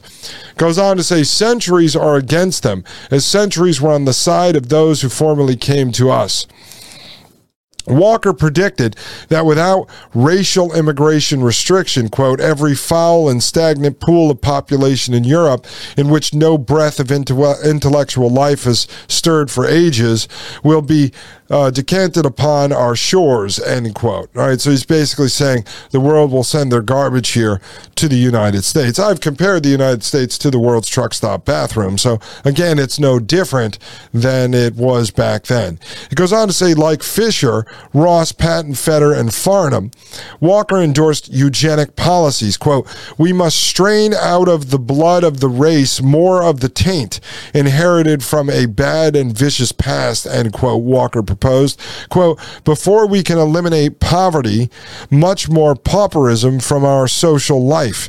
The scientific treatment, which is applied to physical diseases, must be extended to mental and moral disease, and a wholesome surgery and cautery must be enforced by the whole power of the state for the good of all, end quote. See, so again, they're not talking about closing the borders, turning away ships, and stopping immigration. They water down society by bringing in the poverty stricken from all areas of the world. And then they say we have a problem. And then the solution to that problem is going to be eugenics or the solution is going to be transhumanism. I explained it yesterday. They create the artificial intelligence. Think of that as the immigrant coming in. And then they tell us that the artificial intelligence is going to outdo us, undercut us. They say the same thing about the immigrant. Then the solution is not to stop artificial intelligence. The solution is not to turn the immigrant away. The solution is to merge us in with the artificial intelligence. Well, the solution here is not to turn the immigrant away, it's to then do eugenics, right? So then eugenics is going to stop with the immigrants? No, it's going to continue across all what they call Native Americans, uh, people born here, just as today. You don't have a free pass because you were born here. If they look at you as stupid or inefficient, guess what? You're going to be cleansed from society as well. This is how smart these guys guys are. Problem, reaction, solution. It says eugenics to one side, Walker was, for his time, a sophisticated student of population.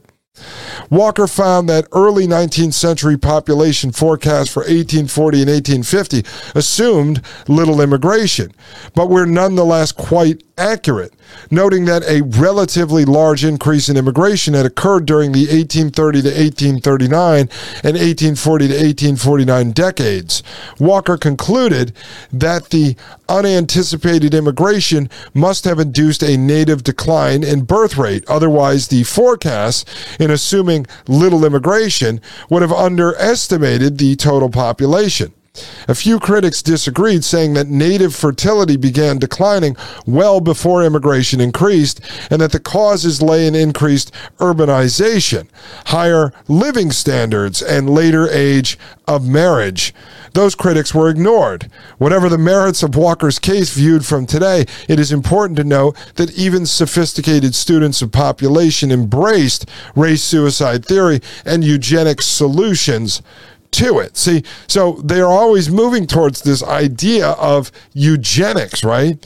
It's like this is what they want to do. They ignore all these other facts and they want to move into eugenics. So if you have people criticizing, let's say, artificial intelligence and putting the facts out there that we're replacing workers, these guys come up with a thousand other solutions uh, and reasons as to why workers are being erased. And then they tell you the solution is just to merge with the machine, just to go for transhumanism. When we reach this point of singularity, the merger of man and machine, everything will be fine. So you can see back then in the early stages of eugenics, they were creating this problem, and then real uh, reasons for the problems being created uh, one of which is going to be the rise in machines coming out of the industrial era. They don't want to look to that as the problem because they're trying to offer the solution of eugenics, of weeding the dregs of society out of the gene pool, and then of breeding the people that they believe are going to be the most efficient workers, folks. It has nothing to do with increasing your personal traits are making you a better person. It's making you a better person for the state, a better worker. It's breeding the strongest male slave with the strongest female slave to create a baby slave that's going to grow up to be strong who can pick more cotton per hour. And this went across all colors, all races, all creeds, all religions. That's what these guys were doing. They wanted to play God to create a super race that would actually be able to be a strong human engine, as the technocrats put it, folks. You see how it's all coming together? I mean, these are very sick people.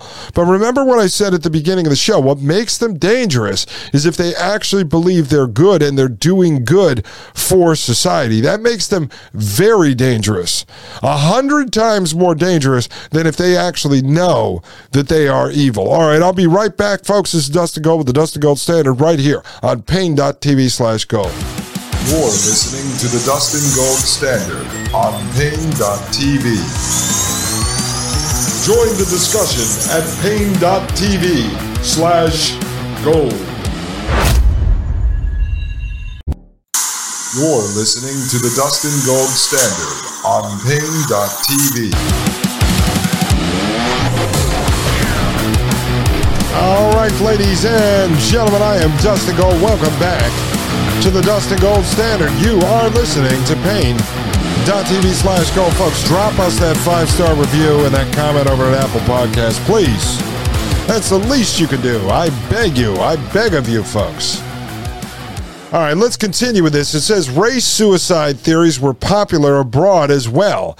In England, for example, Fabian socialist Sidney Webb devised the novel term, quote, adverse selection, end quote, to describe what he saw as English race suicide. Quote, 25% of our parents, as Professor Karl Pearson keeps warning us, is producing 50% of the next generation. This can hardly result in anything but national deterioration, or as an alternative in this country, gradually falling to the Irish and the Jews, end quote. In the latter half of the progressive era, race suicide and proposed eugenic solutions had enough currency to appear in leading textbooks. In his elementary principles, Irving Fisher and this is from 1907, declared that, quote, if the vitality or vital capital is impaired by a breeding of the worst and a cessation of the breeding of the best, no greater calamity could be imagined, end quote. Fortunately, said Fisher, eugenics offered a means, quote, by isolation in public institutions, and in some cases by surgical operation, end quote, to prevent the calamity of, quote, inheritable taint, end quote. Similarly, Frank Fetter, this is 1918, lamented in his economic principles, quote, democracy and opportunity are increasing the mediocre and reducing the excellent strains of stock. Progress is threatened unless social institutions can be so adjusted as to reverse this process of multiplying the poorest and of extinguishing the most capable families, end quote. Eugenic policies would introduce, Fetter argued, quote, an element of rational direction into the process of perpetuating the race, end quote. Folks, these were leading scholars and stuff out there actually saying this. Now, remember, a lot of the policies they embraced created a number of these problems. And then their solutions are genocide, sterilization, forced breeding of what they call this uh, great stock, folks. See, they look at people as animals right? They look at people as machines. They look at people as engines. This is what they think of humans.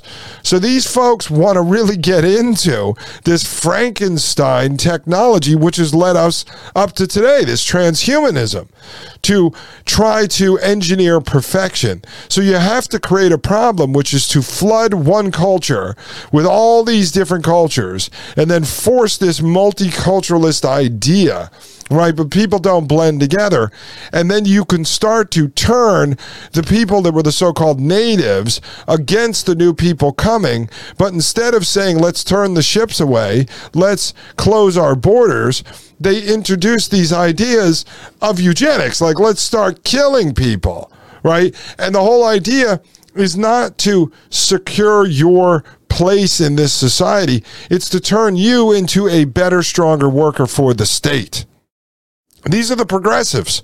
I mean, if your friends on the left actually knew this, actually knew this history, and I'm sure many of you do, uh, either you're here because you want to learn about it, or you're here because you know a little bit about it, or you're here because you want to poke holes in what I'm talking about, whatever it may be. Uh, if your friends on the left who identify as progressive knew this, this is what they look at as people on the right, as conservatives, are actually doing. Now, you can have arguments back and forth about illegal immigration and legal immigration and securing the border and deporting people that are here illegally and slowing down or ending legal immigration. We can have all those discussions. Those are real discussions. Any sovereign country has the right to have those kind of discussions. You know, I, am I going to be upset if if Poland turned around and said, Dustin isn't allowed in. We're not allowing Americans in. I mean, I might be upset about it, but at the end of the day, I would respect Poland's sovereignty. I would respect their decision. I don't believe we live in a global society. I mean, I know we live under a global government, but it is their decision. So those discussions could be had. That's not what they're talking about here. They're using those problems to then advance the argument about genocide and sterilization and forced breeding right? I mean, it's insanity, folks, but I, you can see it. And again, this is growing in this country at the same time the technocracy is rising, at the same time that the uh, federalized central banks are rising. It's all happening at the same time. This section is called the eugenic effects of minimum wage laws. And this gets really interesting, folks. It says during the second half of the progressive era, beginning roughly in 1908, progressive economists and the reform allies achieved many statutory victories, including state laws that regulated working conditions. Okay, just re- you have to pay attention to this, okay? So the progressive economists that are pushing for eugenics At the same time, and let me just read this again. During the second half of the progressive era, beginning roughly in 1908, progressive economists and their reform allies achieved many statutory victories, including state laws that regulated working conditions, banned child labor, instituted mothers' pensions, capped working hours, and the sine qua non fixed minimum wages. Okay, so all these things happen. Now, again, I'm not saying they're right. I'm not saying they're wrong. I'm just presenting the facts to you. Presenting the facts, okay? Just like when I talked about in the beginning of the country, only white landowning men voted. And I showed you that if you want to restore the republic, you have to be willing to tell your wife and your black neighbor and the Native American guy who sells dream catchers down the street that they are not allowed to vote. Okay, that's what you'd have to do if you want to restore the republic. So, all these things have changed. So, number one, you don't live in the same country as George Washington. All right. And number two, the progressives are pushing all this stuff. So the progressives put into place minimum wage laws. That's a big one. Banned child labor, instituted mothers' pensions, all right, capped working hours. Well, what did all those policies do? They work against what these guys claim they want. So they say the Native Americans, the people born here, are being pushed out of the labor pool because the immigrants are coming in and undercutting them. So then they go put all these policies in place that force the further undercutting of the very people they claim to be wanting to protect, right? This middle class worker.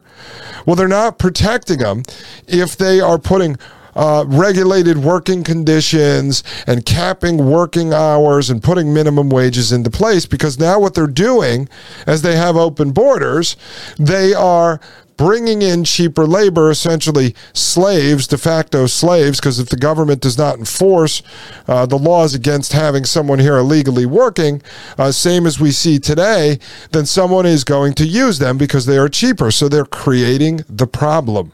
Very simple to see this. You know, if you take Bernie Sanders calling for, let's say, a $50 an hour minimum wage and you institute that, but then you have 10 million, 20 million, 30 million, 40 million illegal aliens here willing to work for $25 an hour under the table, well, the person who makes the $50 an hour minimum wage is now eliminated from the work pool and he goes on the welfare rolls, soon to be universal basic income. You see how this works? Very calculated. These people are brilliant. It says in using eugenics to justify exclusionary immigration legislation, the race suicide theories offered a model to economists advocating labor reforms, notably those affiliated with the American Association for Labor Legislation, the organization of academic economists that Orloff and Skocpol, this is in 1984, call the quote, leading association of U.S. social reform advocates in the progressive era, end quote. It says progressive economists, like their neoclassical critics, believe that binding minimum wages would cause job losses. However, the progressive economists also believed that the job loss induced by minimum wages was a social benefit as it performed the eugenic service ridding the labor force of the quote unemployable end quote all right. So do you understand that? If you, the minimum wage is, uh, let's say you're paying the guy who washes dishes at your restaurant $3 an hour. It's at any given time, it doesn't matter. And they make the minimum wage $5 an hour. What they're saying is that guy isn't worth $5 an hour, so now he's going to be fired. So it's pushing what they call the unemployable out of the workforce. Well, he's unemployable because he's not worth the money that you, the government, is telling the business owner that person is worth.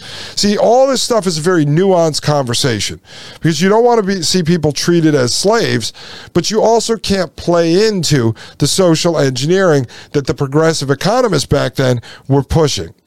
Let's continue. It says Sidney and Beatrice Webb, and this is 1897, put it plainly, quote, with regard to certain sections of the population, the quote, unemployable, end quote, this unemployment is not a mark of social disease, but actually of social health, end quote.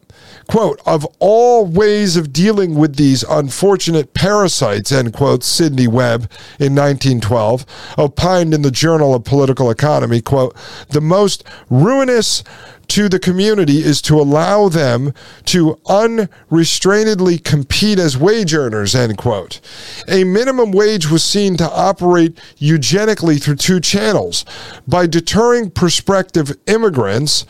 Uh, and also by removing from employment the quote unemployable end quote who thus identified could be for example segregated in rural communities or sterilized you, you see what these guys are doing? So they claim that they're putting a minimum wage into place in order to then get the business owners to throw someone out of their job because they don't want to pay them that minimum wage.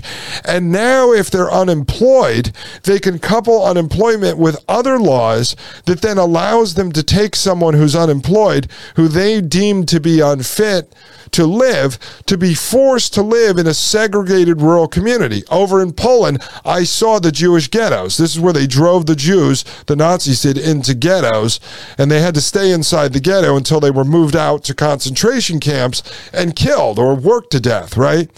So it's the same thing the progressives were doing back here, the progressive economists. So they want to force people out of their jobs by enforcing a minimum wage law that the business owner doesn't want to pay to that person. And then once they're unemployed, unemployed, they want to segregate them into these rural communities or sterilize them. All right. That means stop them from having children by chemical means. You see, you see how evil these people are, but how calculated they are? And this is all to do what? Why do they have these policies? so that they can sit there and do genocide and turn the good workers into slaves and be able to control everything, folks. Follow the control, follow the power. And then in the 99%, you can follow the money and you'll see how all this stuff gets implemented because you need people, bureaucrats, business owners to go along with this. So you financially incentivize them. You play to their greed or you play to their needs and then they will go along with this stuff just like the climate hustle. But you can see how sick these people are, folks, creating policies for the purpose of moving people towards the solution, which happens to be the final solution, uh, which is to basically kill people, genocide people. This was happening right here in the United States with leading economists, leading scientists, leading engineers, leading scholars, leading philosophers, right here in the United States of America. Know your history, and you will know your future. Ladies and gentlemen, remember, start to think about this. The real solutions one, educate, two, insulate, three, separate, four, congregate, and five, accelerate. It's time to put your foot on the gas. I'll see you guys tomorrow. My name is Dustin Gold. You are listening to the Dustin Gold Standard, and this is Paine.tv slash gold. The Matrix is a computer generated dream world hmm. Built to keep us under control in order to change a human being. You're listening to the Dustin Gold Standard on Paine.tv. Join the discussion at Paine.tv slash gold.